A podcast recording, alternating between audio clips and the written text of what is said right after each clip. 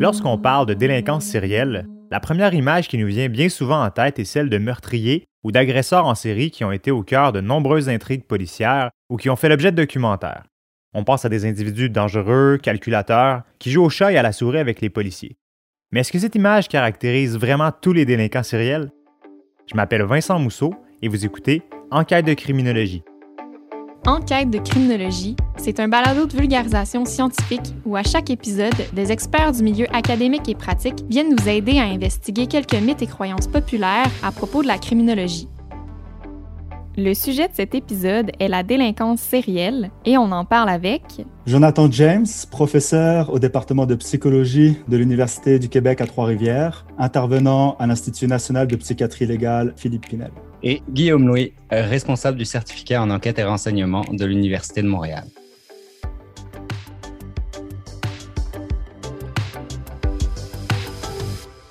Les amateurs de documentaires ou de fiction policière sont vraisemblablement surexposés aux cas d'agresseurs sexuels en série ou encore de meurtriers sériels, si bien que ça peut faire croire que c'est un phénomène récurrent. Est-ce que notre société a souvent été et est encore souvent aujourd'hui sous la menace de tels délinquants? Dans le fond, il s'agit véritablement ici d'une croyance qui a été alimentée par les premiers développements du profilage à Quantico dans les années 1980, qu'elle a été par la suite relayée par tout un tas d'œuvres de fiction et qui effectivement attire le concept de sérialité vers l'homicide. Or, si on prend un petit peu de temps pour réfléchir au concept de sérialité en estimant qu'en fait, tout simplement, c'est une séquence d'itérations, une séquence d'événements qui s'inscrivent dans un spectre du même type de criminalité, à ce moment-là, on voit que la sérialité est ouverte finalement à tout un tas de candidats. Et si on regarde comment les différentes catégories de crimes sont ventilées dans la criminalité en général, à ce moment-là, nécessairement, on arrive à la conclusion que la sérialité est essentiellement l'affaire d'une délinquance acquisitive, telle que les vols en série, vols de cuivre par exemple, dont font les frais les Hydro-Québec par exemple. Mais ça peut être le vol d'auto, le vol de pièces d'auto, le vol dans les autos.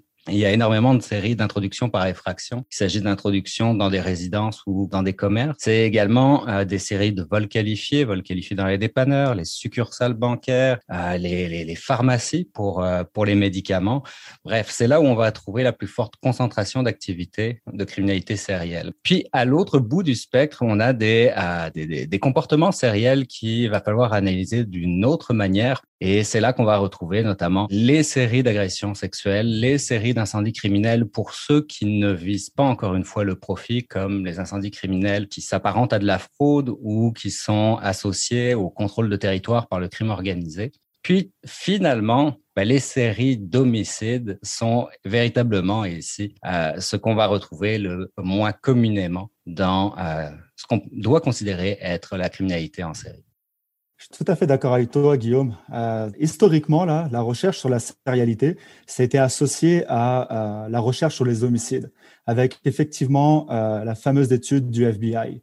Puis au final, on a établi une définition de la sérialité qui est particulièrement designée, entre guillemets, pour justement comprendre la sérialité chez les meurtriers en quelque sorte. Donc, le fait d'avoir, par exemple, tué 2 victimes lors d'événements criminels distincts, séparés d'une période d'accalmie émotionnelle. Mais effectivement, ça vient poser question sur comment s'applique la sérialité aux autres formes de crimes, comment on la mesure exactement. Et à la question de savoir est-ce que les crimes sériels concernent principalement les homicides, effectivement, je suis tout à fait d'accord avec Guillaume, c'est que la réponse est non. Les homicides, c'est un phénomène criminel qui est relativement rare. On parle à peu près de 680 homicides au Canada en 2019. À côté de ça, il y a eu 160 000 cambriolages, introduction par effraction, 1,3 million de crimes contre les biens, etc. Et puis, parmi les homicides, c'est une infime proportion d'entre eux qui commettent une série d'homicides.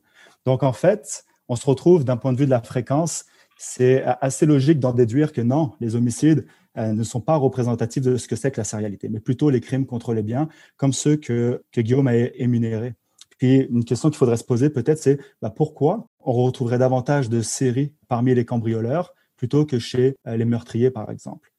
Oui, puis est-ce qu'il y a une chose que tu viens de me dire, Jonathan, qui vient de me faire penser à autre chose, c'est que même si on regarde les homicides, puis les individus qui ont tué plus d'une fois, on n'est pas nécessairement toujours dans le concept de sérialité. parce qu'il y a un certain polymorphisme également où le meurtre est tout simplement le moyen de répondre à n'importe quelle situation ou à n'importe quel stimuli. Et donc, on va retrouver un homicide qui va s'apparenter à de la violence conjugale, mais une fois que l'individu va vivre un conflit au sortir d'un bar, ben, il va tuer la personne avec qui il a le conflit. Il est inséré dans le milieu criminel, fait qu'il va participer à un règlement de compte. Ça, c'est un autre type de profil d'individus qui peuvent tuer plusieurs fois sans que, à mon sens, puis je pense que tu seras d'accord, je les qualifierais nécessairement de meurtriers sériels si on est confronté à un individu qui tue plusieurs fois, mais pour des motifs qui sont tout à fait différents et donc avec des modes opératoires qui risquent tout autant de différer, ben, il va être quasiment impossible finalement de travailler ici la dimension sérielle de cette activité criminelle. Oui, en fait, dans une certaine mesure, là, je ne suis pas certain que la nature, par exemple, de l'homicide va faire en sorte que finalement on puisse rediscuter s'il y a une série ou pas, en fait. Sur ça, peut-être que j'aurais un point de vue un tout petit peu différent. C'est peu importe, par exemple, si l'individu a commis un homicide non sexuel puis un homicide sexuel, au final, il aura commis une série d'homicides, deux, mais il n'aura pas, par exemple, commis une série d'homicides sexuels, par exemple. Donc, peut-être pour ça, et puis effectivement, après, je suis d'accord avec toi, le mode opératoire peut varier en fonction des spécificités, là, des types de crimes commis, mais aussi des types d'homicides. Donc, effectivement, là, pour commettre une série d'homicides sexuels, j'imagine que le mode opératoire va être différent que pour commettre une série de règlements de compte, comme dans les gangs de rue, là. Puis, peut-être pour redonner quelques chiffres sur la sérialité, en tout cas pour la sérialité sur les homicides sexuels, c'est de plus en plus rare. Puis, les chiffres avancés, c'est que seulement 2% des meurtriers sexuels sont des meurtriers sexuels en série. Donc, un phénomène particulièrement rare. Puis, peut-être pour parler de délinquance sexuelle, pour donner quelques chiffres là-dessus sur la sérialité, ici, les chiffres sont un peu plus importants concernant la sérialité. Avec un échantillon d'agresseurs sexuels du Québec, donc un peu plus de 600 individus, les proportions sont un peu plus élevées. On parle de 35% d'entre eux qui ont commis une série de crimes. Donc, c'est un chiffre quand même important, 35%. En plus de ça, ce qu'il faut avoir en tête, c'est que ça, c'est basé seulement sur des données officielles. Puis, en plus de ça, on ne prend pas en considération d'autres éléments qui pourraient faire partie de la sérialité, comme certains d'entre eux ont agressé une seule victime, mais l'ont fait sur une plus longue période de temps et ont commis plusieurs événements criminels sur cette même victime. Mais en tout cas, le point peut-être à relever, c'est que, pour ceux qui nous écoutent, c'est que la sérialité, c'est un phénomène extrêmement rare pour les crimes contre la personne, notamment les crimes extrêmement violents, comme les homicides, mais ça a l'air beaucoup plus fréquent pour ce qui est des crimes contre les biens, en fait. Juste pour clarifier, est-ce que si on tente de généraliser la définition proposée par Jonathan à d'autres types de crimes, est-ce que du moment où quelqu'un commet deux délits, on peut le considérer comme un délinquant sériel? Donc, en fait, ce qui est intéressant avec la notion de sérialité, en tout cas telle qu'on l'entend habituellement, et puis comme Guillaume l'avait énoncé un petit peu plus tôt, c'est que ça sous-entend que ce soit dans le même type de crime, en fait. Donc, c'est difficile de parler de sérialité pour un individu qui va commettre un crime contre la personne, puis que son deuxième délit va être un crime contre les biens, par exemple. Donc, c'est plus facile, selon moi, de compartimenter, puis garder le terme de sérialité justement pour voir une sorte de spécialisation dans un certain type de crime. Il y a une autre notion connexe qu'il faut évacuer parce qu'elle n'est pas directement en lien avec l'idée de sérialité, c'est la récidive. Puis c'est ce que tu viens de mentionner, un individu qui adopte un comportement de criminalité contre la personne de type homicide, puis également va commettre par la suite un acte de criminalité contre les biens et de la récidive parce qu'on n'attend pas de la récidive qu'elle s'inscrive dans une criminalité de même nature. Or, nous, la sérialité, puis tu parles de spécialisation, c'est pas tous les criminels sériels qui sont nécessairement ultra spécialisés, mais il reste que leur comportement s'exprime à l'intérieur de bornes et ces bornes sont véritablement le type de criminalité qui est attendu. On ne peut pas parler de la thématique des crimes sériels sans parler aussi des caractéristiques des auteurs de ces délits. On est parfois porté à s'imaginer ces individus comme des psychopathes, des gens hyper organisés qui vont toujours opérer avec un même mode opératoire sophistiqué. Est-ce qu'il existe vraiment ce genre de profil typique très rigide d'un délinquant sériel?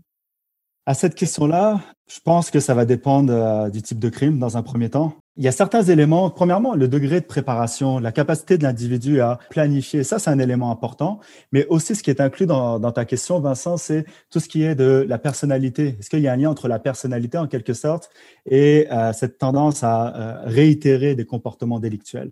Au final, on peut parler de psychopathie, mais même sans entrer dans la psychopathie, simplement l'antisocialité, c'est-à-dire pour une personne de avoir de la difficulté à ressentir de la culpabilité, de l'empathie, de reconnaître ses torts, etc.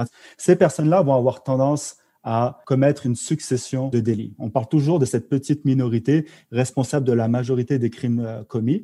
Donc ça, on va les retrouver avec les antisociaux. Après, on peut aller plus loin avec la psychopathie, comme pour caricaturer comme une forme plus sévère de trouble de la personnalité antisociale. Puis ici, même là, c'est faux de dire que tous les psychopathes sont des sériels, par exemple. Oui, c'est vrai, il y a un lien entre psychopathie et récidive, que ce soit non violente ou violente. Mais par exemple, dans mes études là, sur les meurtriers sexuels, tous ceux qui ont commis une série d'homicides sexuels ne sont pas tous des psychopathes. C'est 70% d'entre eux, ce qui est déjà beaucoup, mais ce n'est pas tous. Ce qui pose aussi la question, c'est que ça n'explique pas tout. Il y en a 30% qui ont commis une série d'homicides sexuels et qui ne sont pas psychopathes. Par quoi ils sont caractérisés, ceux-là, ces 30%? Ça, c'est d'autres questions qu'on pourrait se poser, au-delà de la psychopathie. Et un autre élément qui est d'un grand intérêt lorsque tu relevais l'existence éventuelle d'un haut niveau de sophistication chez nos délinquants sériels. Dans n'importe quel type d'activité sérielle, on va retrouver des délinquants qui sont soit excessivement professionnels, particulièrement dans la criminalité contre les biens, la criminalité acquisitive, tandis qu'on va retrouver un certain nombre toujours dans le même type de conduite délinquante d'individus qui, eux, font preuve d'une très, très singulière désorganisation. Et particulièrement, encore une fois, lorsqu'on parle de la criminalité acquisitive et de revenus criminels, il faut voir que pour certains, ce revenu va être en lien avec un trouble de consommation, stupéfiant, etc., qui va précipiter finalement et accélérer le rythme des passages à l'acte subséquents et qui va faire en sorte qu'effectivement, on va avoir des délinquants qui vont nous laisser une scène de crime qui respire la désorganisation et donc des individus qui vont se faire finalement coincer par l'enquête plus rapidement parce qu'ils vont tout simplement laisser plus de désordre et dans le désordre, il y a des traces, des indices, des empreintes. Tandis que dans l'autre spectre, effectivement, figure un certain nombre de délinquants qui sont parfaitement organisés, qui, eux, pour le coup, ont relativement été travaillés par les œuvres de fiction, et notamment lorsqu'on trouve des œuvres de fiction sur des meurtriers en série. Généralement, c'est le profil du meurtrier organisé qui va ressortir ici de manière évidente. Je pense que c'est intéressant ce que tu soulèves ici avec la question de l'organisation, parce qu'effectivement, en tout cas avec un collègue de Colombie-Britannique, Eric Borgard, on a réalisé une étude pour essayer de savoir qu'est-ce qui expliquait la sérialité des délinquants sexuels, notamment ceux qui ont commis un homicide sexuel. Puis en fait, nos résultats, ce qu'ils mettent en évidence, puis c'est quand même intéressant, c'est que oui, évidemment, leur trait de personnalité, la façon dont ils passent à l'acte, ça va avoir un rôle pour expliquer leur sérialité. Comme tu l'as mentionné, Guillaume, il y a des individus qui passent à l'acte de façon complètement, enfin pas complètement, je ne veux pas être excessif ici, mais qui sont simplement désorganisés, qui laissent des traces. Mais malgré tout, certains d'entre eux vont réussir à commettre un deuxième crime, par exemple. Puis, ce que nos résultats mettent en évidence, c'est que oui, les facteurs individuels, la façon dont ils passent à l'acte, expliquent la sérialité, mais la sérialité en tant que phénomène est encore plus expliquée, dans une meilleure proportion, lorsqu'on prend aussi la qualité des décisions qui sont prises par les intervenants de l'enquête. Et ici, ça peut être un point qui peut être polémique, puis je ne voudrais pas rentrer là-dedans ici, mais à savoir que oui, c'est logique de penser que les criminels prennent des décisions qui parfois vont accélérer leur identification par les enquêteurs. C'est aussi logique de penser que parfois les enquêteurs prennent des décisions qui peuvent être de nature à retarder l'identification des individus et donc leur offrir l'opportunité, en quelque sorte, de commettre une série de crimes. Oui, il y a tout un tas d'auteurs qui ne peuvent que considérer qu'il ne peut y avoir de forme grave et majeure de sérialité quand l'absence d'un contrôle efficace, efficient de la part des autorités policières. Puis ça n'est pas rentré dans une critique trop facile de l'enquête que de considérer que les quelques cas notables de meurtriers sexuels ou de meurtriers sériels sur le territoire du Canada sont toujours conclus par des réformes, des remises en cause, des commissions publiques visant les enquêtes. On peut penser au dossier évidemment le plus important qui est celui de Picton à Vancouver, qui a donné lieu par la suite à une commission publique. Puis dans cette commission, le premier reproche que l'on voit, c'est qu'effectivement, il n'a pu se tramer des faits de cette nature que parce que le contrôle policier de l'époque était dysfonctionnel. Oui, et puis peut-être faut aussi leur rendre justice en indiquant que c'est difficile là, d'être efficace pour résoudre un crime. par définition, là, les criminels partent avec une longueur d'avance. Puis, c'est la tâche des enquêteurs de venir contrebalancer tout ça, là. C'est excessivement difficile. Pour justement continuer sur ce sujet et peut-être éclairer un peu la réponse policière à la délinquance sérielle, la croyance veut aussi que les policiers puissent facilement détecter les séries parce que les liens entre les événements sont évidents. Est-ce que c'est vraiment le cas? Puis comment est-ce que les policiers luttent en fait contre les phénomènes sériels? En fait, ici, il y a une première chose qui va être d'une importance majeure, c'est qu'il faut reconnaître l'existence de la sérialité. Puis c'est là tout l'exercice, puis c'est un exercice qui est on ne peut plus délicat, difficile, et finalement, ça relève quasiment de l'art. Puis ça, c'est ce qu'on appelle le case linkage ou le regroupement de cas. Et ici, l'objectif va être d'identifier deux dimensions à l'intérieur de l'activité criminelle. C'est un, d'identifier le comparable, c'est-à-dire qu'est-ce qui va associer plusieurs dossiers les uns avec les autres, puis par la suite, identifier le spécifique, c'est-à-dire qu'est-ce qui va relier plusieurs dossiers à un seul auteur. Puis c'est là qu'il y a vraiment une forme d'art. Et cette association-là va se faire avec un certain nombre de variables qui sont évidemment la présence de traces et indices qui vont être laissés. On va avoir des inférences qui viennent des descriptions d'individus, soit sur la base de témoignages oculaires, soit sur la base de caméras de surveillance. On va avoir des inférences qui vont être réalisées à partir du type de crime et du type de cible qui est visée par l'individu. On va rentrer évidemment dans l'analyse, les déplacements probables de l'individu dans l'espace, puis finalement le mode opératoire, c'est-à-dire les actes nécessaires à la réalisation du scénario criminel. C'est en fonction de ces différentes variables-là que l'on va essayer de faire du regroupement de cas. Alors, parfois, c'est vraiment simple. Puis ça, c'est le cas de celui qui fait des introductions par effraction puis qui laisse à peu près à chaque fois qu'il commet un crime un certain nombre de traces. À côté de ces dossiers, on va trouver des dossiers où la difficulté est relativement modérée, c'est-à-dire qu'on va avoir une indication de la participation de l'individu, mais elle va changer d'un événement à l'autre. Dans un cas, on va avoir une empreinte digitale. Dans un autre dossier, on va avoir une empreinte de chaussures. Dans un troisième dossier, on va avoir une image de caméra. Et donc, ça va être reconstruire la série au travers de tout ça. Puis, il y a des dossiers où là, le regroupement de cas est véritablement chose complexe et qui va demander une expertise et des savoirs bien spécifiques. Puis là, essentiellement, on va faire référence à l'analyse comportementale ou à l'analyse environnementale, géographique. Et c'est des savoirs qui sont nécessairement issus des universités et donc c'est l'introduction des civils à l'intérieur de l'analyse. Oui, écoute, pas mal complet tout ça, Guillaume. Un peu long, je m'excuse. Non, je suis assez d'accord avec toi. Il y a certains points probablement qu'on diverge un petit peu. Premièrement, je suis complètement d'accord avec le fait que c'est un enjeu crucial et couper des sérialités en quelque sorte, là. Parce qu'on est dans la petite minorité justement qui commet les grands préjudices qui coûtent cher, qui sont problématiques pour la vie harmonieuse en société en quelque sorte. À côté de ça, mon impression personnelle, c'est que la majorité des séries sont identifiées une fois que l'auteur est identifié. À partir de là, une fois qu'on l'a identifié, qu'on a une trace, ça permet de le recouper sur plusieurs scènes de crime éventuellement. Pour les homicides, dans les séries que j'ai analysées, les enquêteurs, dans la majeure partie du temps, arrivent à faire la connexion entre les différents homicides juste à la fin. Et c'est souvent l'agresseur qui en arrive à faire des aveux. Concernant, effectivement, Guillaume a raison de souligner qu'il y a un gros travail de comparaison de scènes de crime qui est important à réaliser, là. On parle souvent de signature. Ça, c'est un terme qui est pas mal galvaudé ici, là. On fait référence à des rares cas spectaculaires ou alors à des films. Je pense toujours à un cas, là, Home Alone. Donc, des cambrioleurs là, qui terrorisent un enfant pendant Noël. Puis, il y a un des cambrioleurs qui, pour marquer sa signature, lui veut commettre des cambriolages en provoquant des inondations dans les domiciles. Mais la plupart des délinquants n'ont pas intérêt à faire ça, là. C'est aussi des individus rationnels qui ne veulent pas, le jour où ils vont être identifiés, comme être rattachés à une dizaine d'infractions de délits, etc. Mais en revanche, c'est vraiment intéressant le mode opératoire. Parce que là, le mode opératoire, il y a matière à travailler. On ne va pas parler d'une signature vraiment spécifique, mais un individu, comment il passe à l'acte? Pourquoi il passe à l'acte? Quand il passe à l'acte, ça ne va pas être toujours de la même façon. C'est aussi une croyance qu'on a. Il va y avoir une certaine tendance, comme des schémas qui vont se répéter, mais ces schémas-là vont être modulés en fonction du contexte dans lequel le crime est commis. Par exemple, est-ce que la victime résiste? Est-ce qu'il y a des caméras de surveillance? Est-ce qu'il y a l'intervention d'un tiers? Mais aussi, c'est quoi son contexte de vie à l'individu? Est-ce que cette fois-ci, il est plus stable dans sa vie? Il est en couple, il a des enfants, il a un emploi. Tout ça, il y a plein de contraintes qui vont être de nature à façonner son mode opératoire.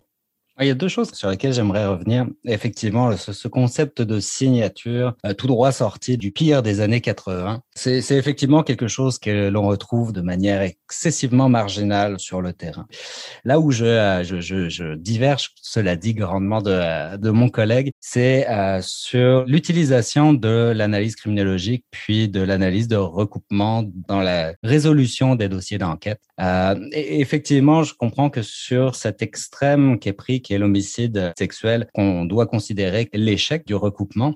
Mais lorsqu'on regarde toutes les autres formes de criminalité sérielle, on peut que constater qu'un grand nombre de dossiers ont été résolus grâce au regroupement de cas. Il faut comprendre une chose, c'est que l'analyse de regroupement n'a pas pour objectif d'identifier l'individu, mais identifier l'existence de la série.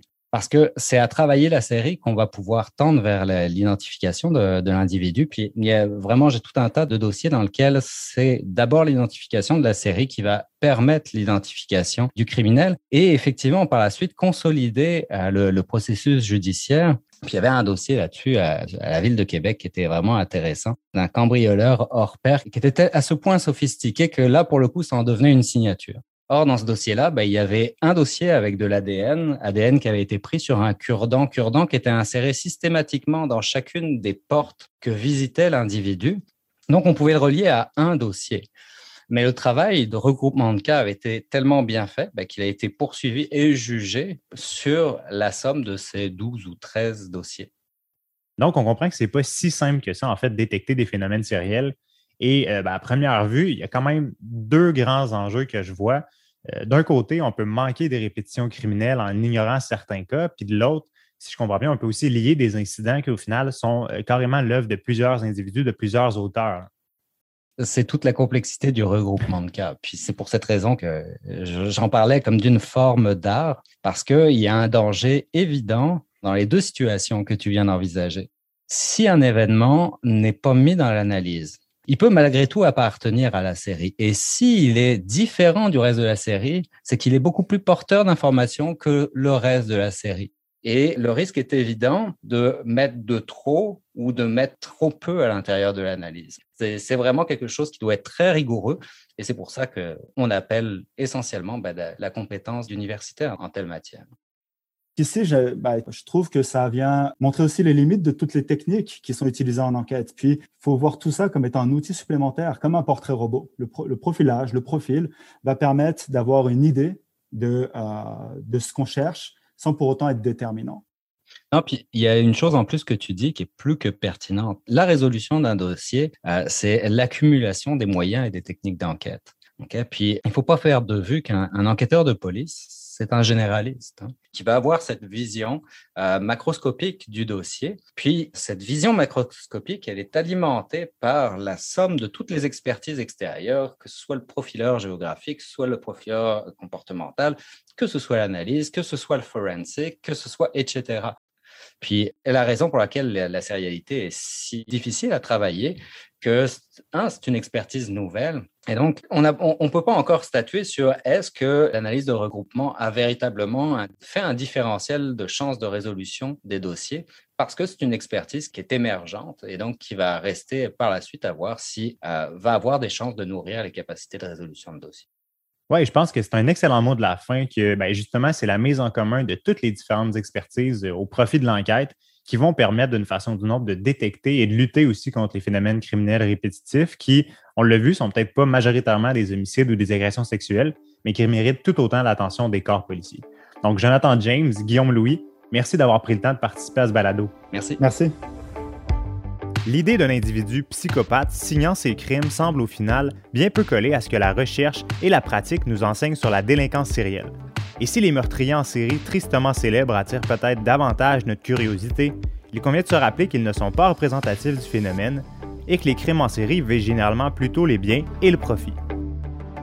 Vous écoutiez Enquête de criminologie, un balado du CICC, le Centre international de criminologie comparée. La réalisation et la coordination de ce balado est assurée par Marie-Ève Dubois et Vincent Mousseau, assistés de Marine Créquer et Raphaël Loirault.